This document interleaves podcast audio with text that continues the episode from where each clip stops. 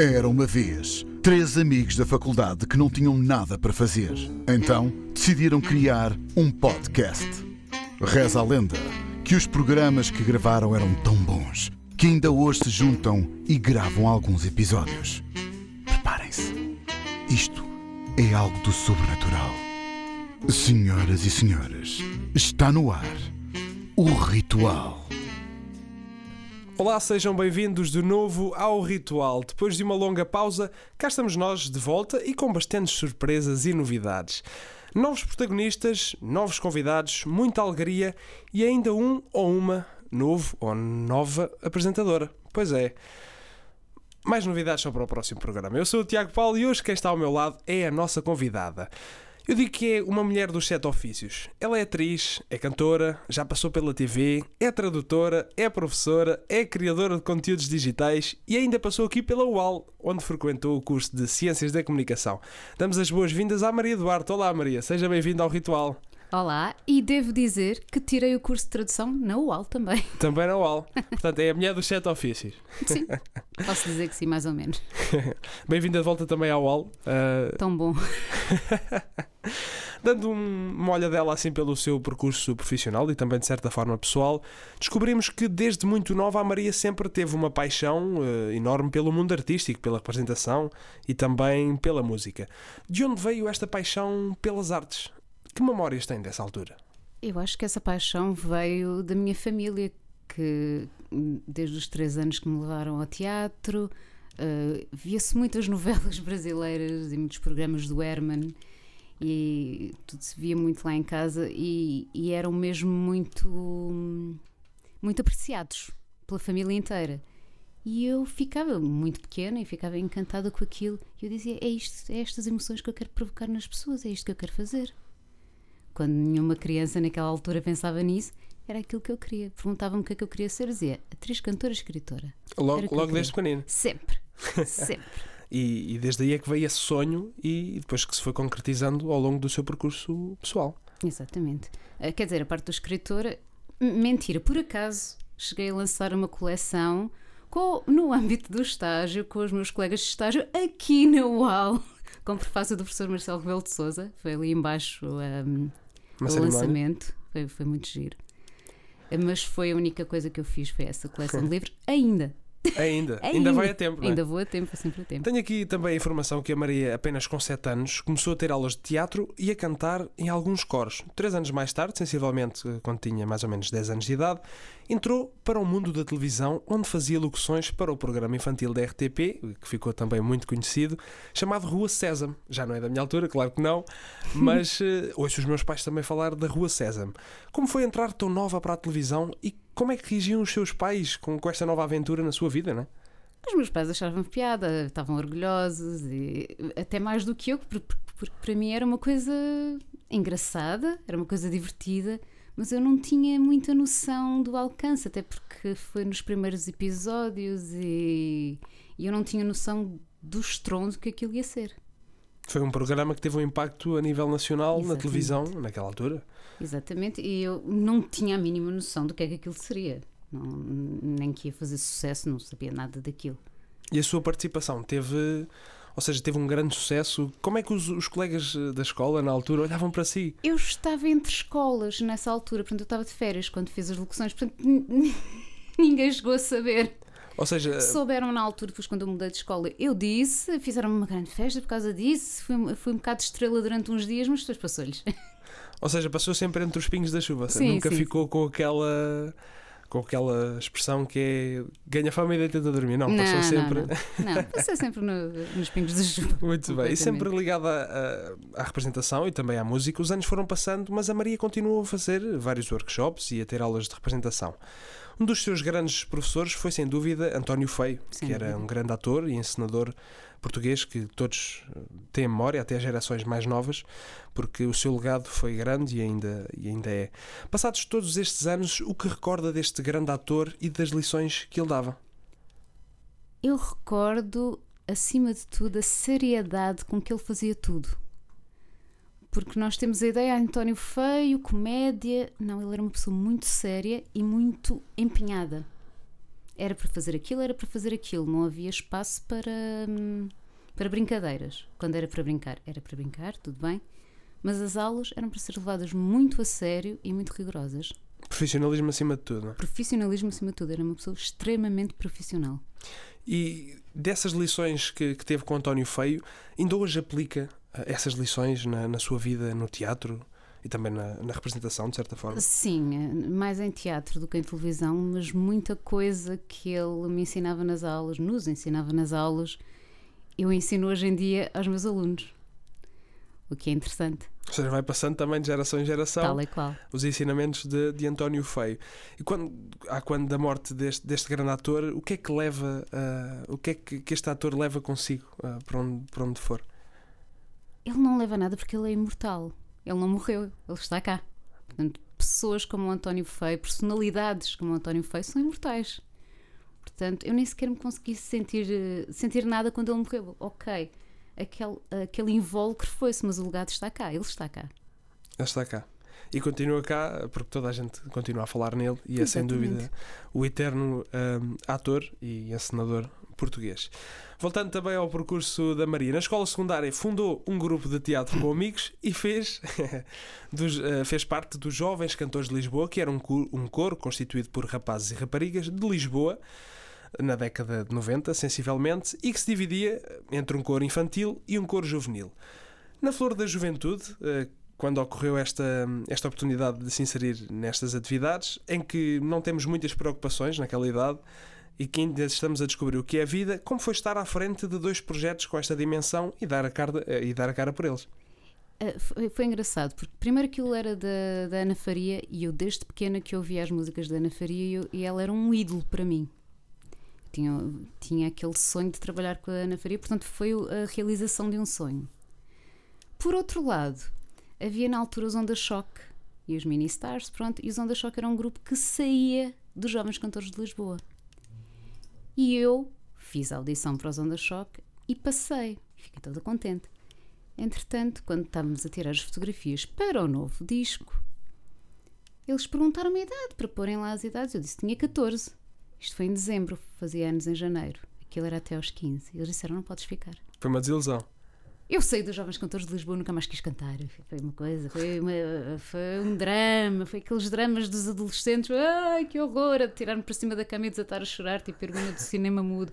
Não, foi mesmo, pronto, nunca mais quis saber de, de Jovens Cantores de Lisboa, nem de, nem de Onda Choque, nem nada disso. Ficou triste por não poder voltar a cantar nos, no, no Coro de Lisboa. Não fiquei, não quis mesmo. Eu, eu no corpo podia continuar até, até querer, mas não quis mais. Já que eles não me querem nas ondas choque, eu também não quero mais nada. Eu não quero estar a olhar para eles e saber que eles me rejeitaram. E hoje que esse, que esse coro já não, já não existe, ou seja, ficou para trás, acha que fazia falta à cidade de Lisboa assim, uma, um projeto destes? Faz. Mas ainda temos o, o Coro de Santa Mar do Eiros, do qual eu também já fiz parte. Muito conhecido, É verdade. pelas músicas de Natal, não é? Por amor de Deus. Chegou a cantar as músicas de Natal. Claro. Quem nunca? É a praxe, é a praxe do Coro de Santa Mar. Tem que ser. A todos um bom Natal, então é aquela. Mas foram. Foi uma experiência muito boa estar no Coro Santa Mar do Eiras. Eles têm, eh, para além de terem o coro infantil e o adulto, têm também eh, a parte juvenil, que é o Mais Música, o grupo Mais Música, que pouca gente conhece, mas é muito bom. E acho que as pessoas deveriam conhecer mais. Até, eh, para além disso, o Coro Santa Mar do Eiras tem também uma escola de música, tem muita coisa. As pessoas associam sempre o, o Coro Santa Mar do Eiras, lá está, à música de Natal. Mas o Coro Santa Mar do Eiras, apesar de eu já ter saído, eu continuo a achar que é uma grande instituição e que hum, hoje em dia não lhe dão o valor que tem. E é muito mais que aquela música de Natal. É, muito mais uma- do que isso, é mas família. muito mais do que isso. E muitos talentos, para quem não sabe, há muitos talentos que saem de lá e até eh, começam a cantar a solo e, e também na parte da representação. sim, sim, já, sim, sim, sim, muitos mesmo. Já há testemunhos disso. De regresso à RTP, Maria foi concorrente do programa Pátio da Fama, que era um programa de revelação de novos atores e que era apresentado pelo ator e também encenador Diogo Infante. Neste formato tão particular da TV portuguesa, em que os concorrentes tinham de imitar cenas de filmes e de novelas já realizadas, quais as dificuldades de representar e imitar algo já feito anteriormente? Eu acabei por hum, nós acabámos por uh, não fazer exatamente como eles, não imitar propriamente, fazer mais à nossa maneira, porque como é que, no meu caso, eu até estava a fazer um, um papel mais pequeno, entre aspas, mas os meus colegas que estavam a fazer a cena comigo, como é que se imita o Vasco Santana e a Beatriz Costa? Não é fácil. Não. É praticamente impossível. Fizemos a cena da janela da, hum, da canção de Lisboa, eu era a vizinha, que, aquilo começa com, com ele a galantear a vizinha, a vizinha a mandar-lhe bocas e. Oi, Varisto, tens cá disto? Sim, é, era, era essa personagem, exatamente. E entretanto, depois chegava a Beatriz Costa e eu ia-me embora, pronto. Um, e pronto, teve, era essa cena, era, foi muito engraçada mas nós optámos por não nos colar ao original porque uh, ia sair a geneira. ia ficar ridículo só. Mas depois o programa começou também, uh, também a ter uma dimensão uh, que não era esperada no início, mas acabou, pelo que eu li, precocemente. Ou seja, teve ali uma edição e não teve mais. Acha que era pelos custos de, de produção e pela dificuldade que, que acabou? Eu não faço ideia porque é que acabou, mas acho que foi um disparate enorme ter acabado. Acho que ainda hoje devia existir. Porque era uma maneira. Há muitos concursos para, para hum, cantores, para bailarinos, para de vários talentos. Existe o Got Talent, existe tudo. Não há nada para atores. E isto dá-me tanto. E a, e a, ficção nacional é tão rica, ou seja, tem, tem novelas, tem. Mas a ficção nacional tem um grave problema: são sempre os mesmos são sempre as mesmas caras. Há poucas novas caras. A ponto de nós estarmos a ver uma novela e calma, pera, uh, uh, o que é que aconteceu aqui? Porque eu ainda ontem vi, ah, desculpa, afinal foi noutra novela. Pronto. Agora está a começar a acontecer isso também nas novelas brasileiras. Uh, que a ficção portuguesa tem muito esse problema. São sempre as mesmas caras e às vezes em simultâneo nos, em, em vários trabalhos isso não é bom, queima a imagem deles, cansa a imagem deles, e depois temos casos de atores com trabalho a mais que se ressentem e acontece o que aconteceu com, com, com a Maria João Abreu. Pronto, Exato. basicamente. E, ou seja, são atores que, que, estão sempre em várias novelas, ou seja, saem de uma vão para outras e pessoas não que... descansam, são seres humanos. Exato, As pessoas esquecem-se que os atores são seres humanos e precisam de descansar, precisam de estar com a família, precisam de férias. E depois vem. acontecem coisas destas. Exato. Eu por acaso faço figuração uh, também em várias novelas da TV, fica aqui a dica, atenção, isto não sai daqui entre nós. Uh, mas, mas as pessoas pensam que ator é uma vida fácil, é só chegar ali, aparecer na televisão, mas ator tem muito mais por trás disto, tem muito trabalho, tem muita dedicação, tem muita leitura, tem muita interpretação, é uma vida complicada. Eu, eu acho que ser ator é das vidas mais complicadas e a quem menos uh, dão crédito porque as pessoas pensam que os atores todos são famosos, pensam que todos se conhecem. Toda a gente pergunta, então, e aquela como? Sei lá, nunca trabalhei com ela. Como assim? Como é que tu és atriz e não conheces a não sei quantas? Portanto, toda a gente pensa que os atores são aquele grupo ínfimo que nós vemos nas novelas. Quando é tudo muito mais do que isso. Mas lá está, são sempre as mesmas caras. Não sei se não querem arriscar ou se vão pelo seguro, porque aquelas caras já são conhecidas, sabem que o, que o público vão gostar e apostam neles.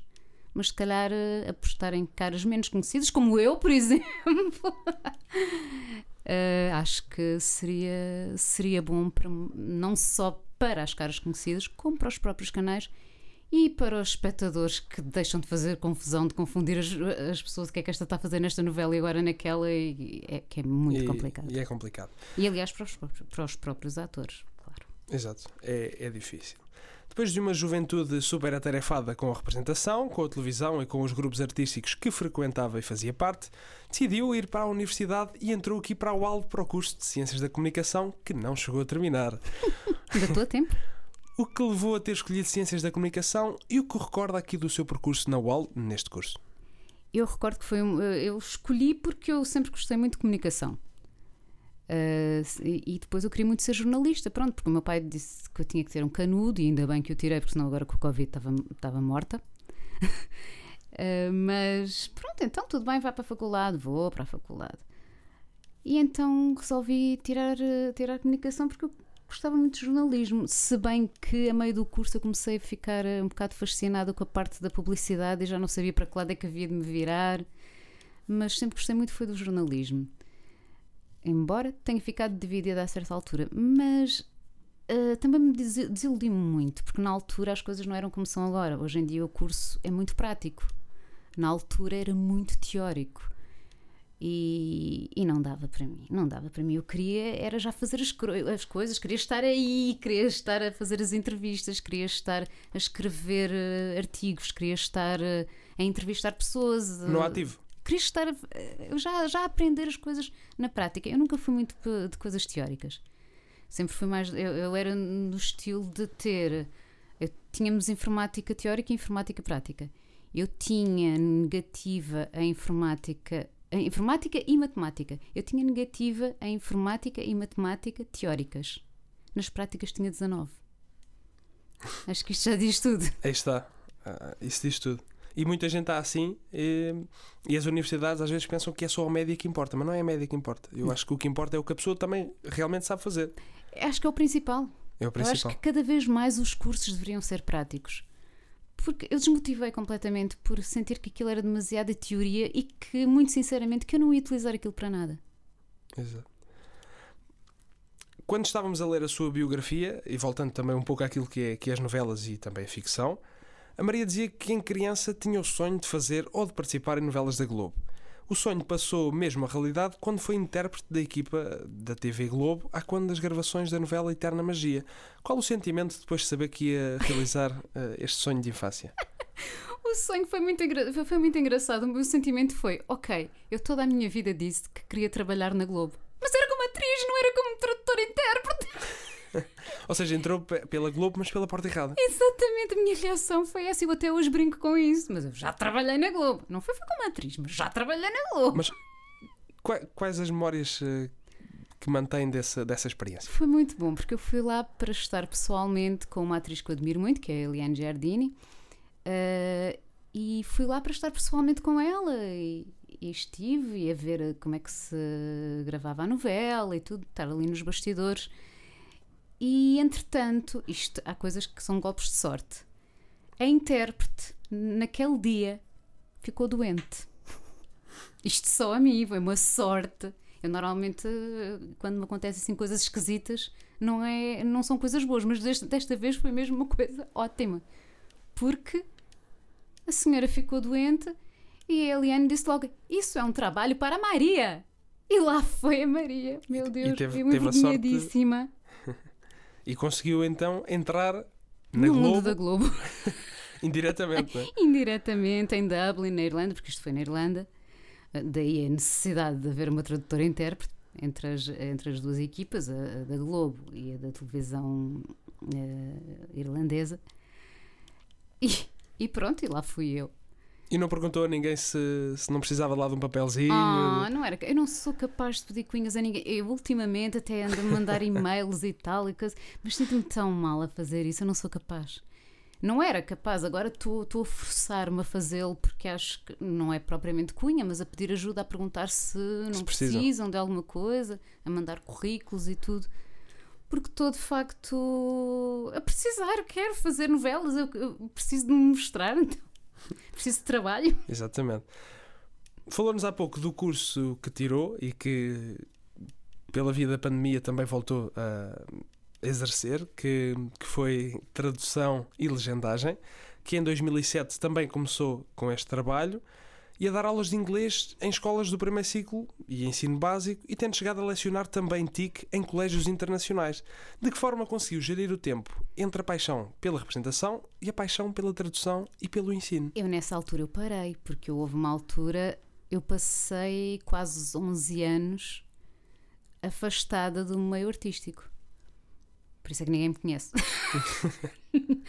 Não, mas falar a sério, eu passei realmente quase 11 anos afastada, porque eu desiludi-me completamente com a forma como as coisas eram feitas, porque eu tinha uma ideia e depois vi que as coisas não eram bem aquilo que eu pensava. Uh, e achei que nunca ia conseguir e que pronto, deu-me deu uma negatividade e pronto, ok, acabou, não, não é isto que eu quero e, e fui ter uma vida normal.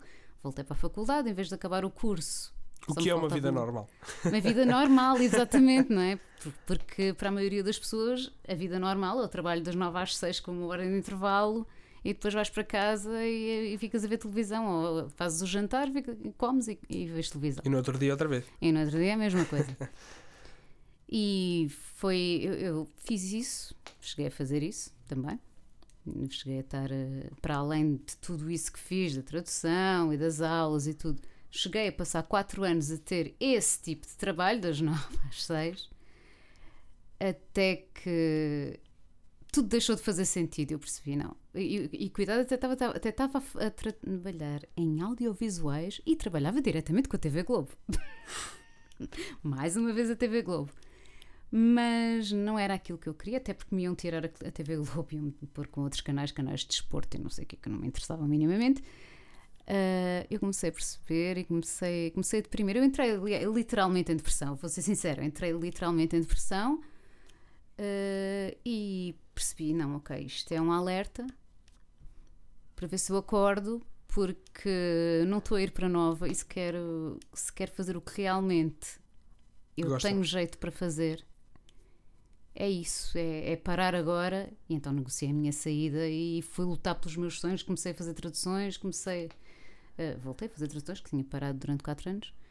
Uh, comecei a ir a castings, comecei a entrar em bandas, comecei a. Entrei no Coro de Santa Mar do Oeiras e, e pronto, e a partir daí comecei a fazer os musicais, comecei a dar aulas de teatro. E, e até, hoje, hoje mantém essas atividades. Sim, tudo E faz isso. aquilo que realmente gosta. Tirando o Coro de Santa Mar do Oeiras, que não tenho tempo. e, e, não é só não ter tempo, é, acho que é um bocado. Pronto, hoje em dia eu trabalho como, como cantora profissional. Acho que é um bocadinho desprestigiante e até doloroso estar a pagar para cantar. Pois. Hum, acho que não faz muito sentido. Ah, tinha que pagar para, para fazer claro. parte do corpo. Não, o corpo precisa de sobreviver, calma. Claro, claro. Tem que sobreviver de alguma forma, não era só das aulas que dei, pronto. Uh, e então eu pensei, eu não, eu não vou pagar para fazer uma coisa que me pagam a mim para fazer. Portanto, por muito que eu tenha aprendido no coro e por muito que eu gostasse do coro, deixou de me fazer sentido. E eu até hoje tenho grandes amigos lá. Já Mas convidaram para regressar? Já, oh, ainda ontem me disseram: temos saudades suas, venha, venha. Gosto, foi, foi um, um Pelo menos para o Natal, não é? Que eles precisam de reforço. Ah, talvez, talvez um dia. Eles fizeram agora anos, foi engraçado. Mas ainda ontem recebi no Facebook um comentário do, do é o senhor mais velho do coro, o senhor Anjos, a dizer-me: Nós gostamos muito de ver as suas glórias, mas por favor, volte, temos saudades suas. Está bem, um dia destes, se me aceitar, eu faço-vos uma visita.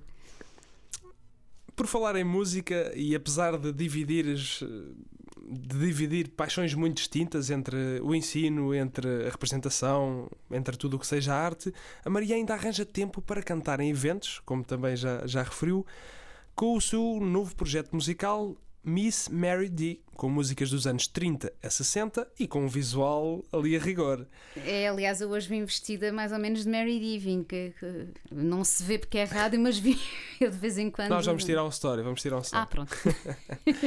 de onde surgiu esta ideia e, e também uma pergunta que todos querem ver respondida, que é como arranja tempo para tudo? Na verdade, a Mary D surgiu antes, foi a primeira coisa a surgir. Eu já fazia como brincadeira quando ainda estava a trabalhar no trabalho das 9 às 6. Fazia isso como brincadeira em lançamentos de livros, em, eh, em eventos aqui e ali. Por brincadeira, sem ganhar nada nem nada, só mesmo por. Eh, depois comecei a ganhar e comecei a levar aquilo a sério. Depois, entretanto, a minha vida mudou e comecei a levar realmente as coisas a sério.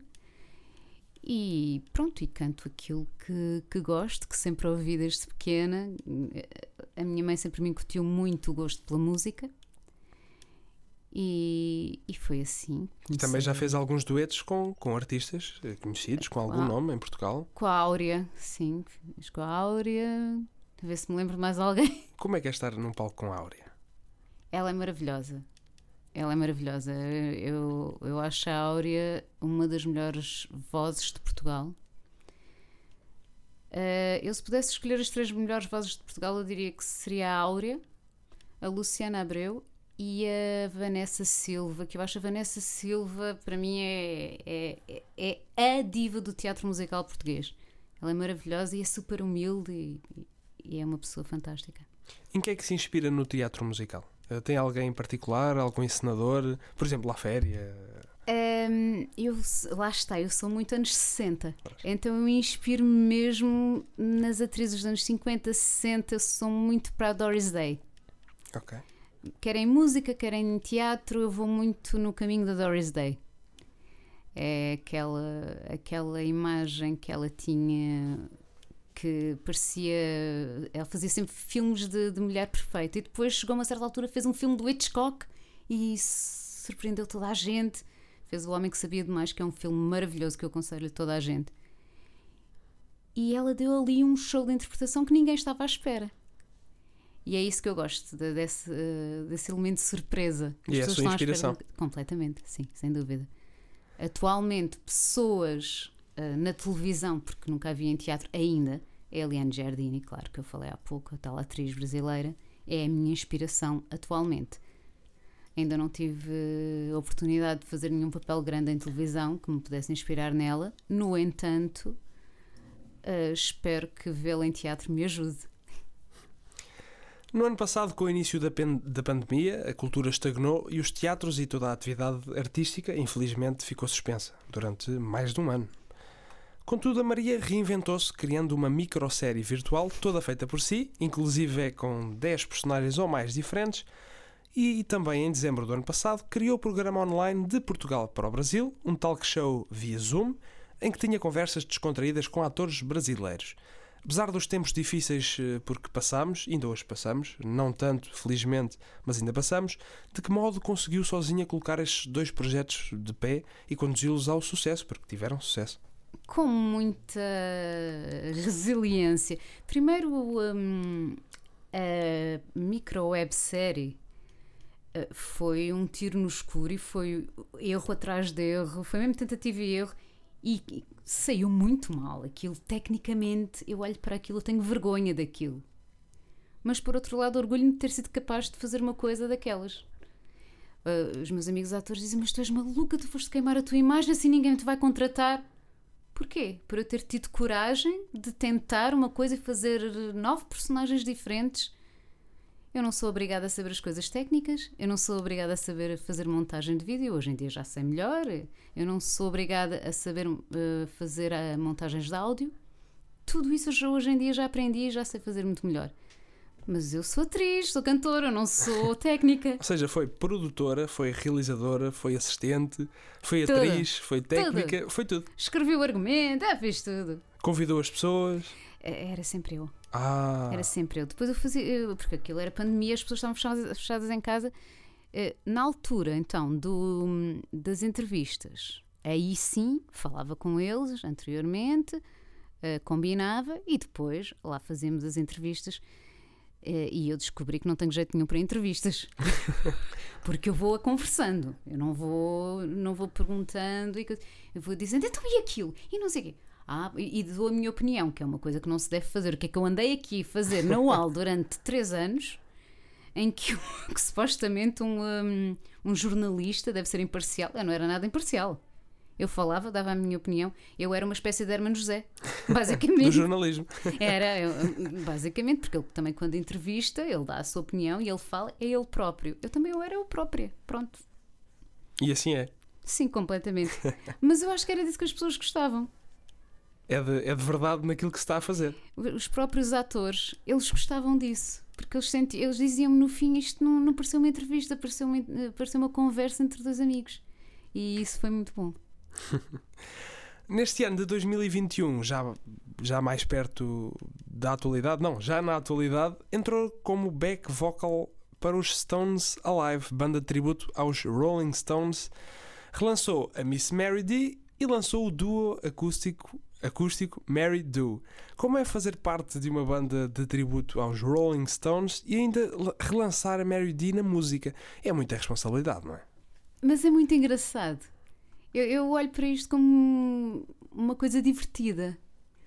Uma coisa que me descontrai, por um lado, por outro lado, sinto-me realmente, uh, antes de, dos espetáculos, entre, entre em stress, não sei o quê, tem aquela coisa.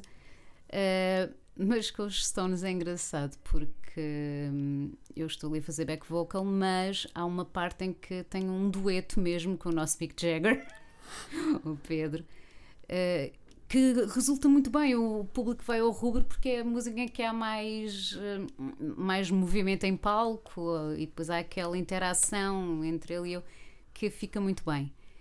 E é muito giro porque, de certa forma, estamos a interpretar outros personagens, não é? Estamos a, a recriar a nossa maneira. É claro que eu não sou uma Lisa Fischer, não tenho nem metade da voz dela, nem poderia. Aquele aparelho vocal não é normal. Mas apesar de, de, de, os interpretar e representar, também é uma inspiração para a completamente, música. Completamente, completamente. E, com isto eu descobri que gosto muito de Rolling Stones, que era uma coisa que eu não tinha noção, era mais Beatles. quais são para si os ídolos eh, da música internacional? Já falámos aqui da música portuguesa, mas quais são da música internacional? Da música internacional, gosto muito da Adele, gosto mesmo muito da Adele. Embora gosto mais das músicas mais mexidas, Rolling in the Deep. Uh, Rumor Has It e por aí. Uh, as mais. Eu não sou muito mulher de baladas. não, não tenho muita paciência para baladas, o que é estranho gostando da Adele, mas pronto. Gosta mais de rock and roll? Eu gosto mais de músicas divertidas, de músicas que me façam, que me ponham, que me disponham bem. Eu costumo dizer que quando eu estou triste, eu ponho Paradise by the Dashboard Light do. Como é que o homem se chama? Do Meatloaf. Lá está, anos 70, 80. E fico feliz pronto, aquilo ajuda-me a, a, ficar mais feliz. É, é, engraçado porque eu de facto as baladas são coisas que me deprimem um bocadinho. Principalmente se a letra for depressiva, então fico, eu ligo muito às letras. Gosta de sentir a letra? Gosto muito de sentir. Aliás, nota-se quando eu canto que tudo o que eu estou a dizer eu estou a sentir. E gosta de perceber aquilo que está a cantar, não é cantar só Ah, não, não. não se, eu, se eu estiver a cantar uma coisa que não percebo, não vale a pena. Okay. Começa a gozar, começa, Você, começa também a brincar leva, com aquilo. Também leva a representação para a música. Mas é isso mesmo, porque eu não consigo cantar sem representar. Porque para mim a letra é um texto, para começar. E depois eu tenho sempre aquela. Hum, como é que eu hei de dizer? Aquele escudo da personagem. Ok, não sei o que estou a falar, é a personagem. Portanto, deixa para lá, não sou eu, porque eu sou extremamente tímida, não parece. tenho muitos mecanismos de defesa, falo muito, rio muito, brinco muito, mas é tudo um. Uma personagem. Não é uma personagem, porque isto sou eu, eu sou assim, faz parte de mim, mas são os mecanismos de defesa que eu tenho para me sentir mais segura, de certa forma. Estamos mesmo quase, quase a terminar esta entrevista com, com Maria Duarte. Mas resta-lhe fazer a pergunta da praxe, a pergunta do ritual. Em tanta coisa que a Maria já participou, há uma coisa que ainda não respondeu, que é a nossa pergunta mítica deste programa. Uh. Antes de ir para os espetáculos, para a música ou para o teatro, tem algum ritual que não prescinda antes de começar? Rezar. Só rezar? tenho que rezar, tenho que me concentrar uh, e pedir a toda a gente que torça por mim. E corre sempre, tem corrido sempre bem. Uh, menos quando eu não peço. Já não, lhe... não, mas, mas tem corrido sempre bem, tem. Por acaso não, não tenho tido razão de queixa. Já lhe, já lhe ocorreu assim algum lapso eh, que tenha feito, que se tenha enganado ou que se começassem a rir no meio do espetáculo? Uh, já, mas, mas é tudo coisas que o, que o público não, se no, não nota. Mas aconteceu uma coisa interessante, pronto, vou agora partilhar. Uh, é exclusivo, exclusivo ritual, atenção. É, é, eu por acaso já partilhei no, no Instagram, mas acho que já foi há tanto tempo que já ninguém se lembra. Eu, quando tinha uns 20 e poucos anos, uh, logo a seguir a terminar o curso de, de formação de atores, eu fiz a Hérmia do Sangue de uma Noite de Verão de Shakespeare. E e há uma cena em que ela está deitada no chão, adormecida, e o duende, o Puck, vem aos saltos a correr pelo meio do, do palco e, e atravessa o palco. O rapaz que estava a fazer de duende, ele passou, eu tinha a cabeça um bocadinho a meio do palco, ele pum! Dá-me um grandíssimo pontapé na, na cabeça. Eu até vi estrelas. Eu tinha os olhos fechados, mas eu vi estrelas. e ninguém notou. Ninguém notou. Ninguém notou. Ele depois no fim veio-me pedir desculpa e tudo, eu com uma dor de cabeça do catano, mas eu não me torci, eu mantive ali a compostura. Mas foi uma dor. E o público bateu palmas, não foi? No fim. Ai, o público adorou, o público não notou nada. Isso é que interessa. Muito obrigado, Maria, por ter eh, aceito o nosso convite. Obrigada eu. Fica por aqui o ritual, já sabem, eh, podem seguir o ritual nas, eh, nas redes sociais, no Facebook, Ritual Pontual, também no Instagram, Ritual Pontual, e seguir também aqui a nossa Maria também no Instagram, em Maria Duarte Artista e no, no Facebook também, Maria Duarte Artista. e também no YouTube.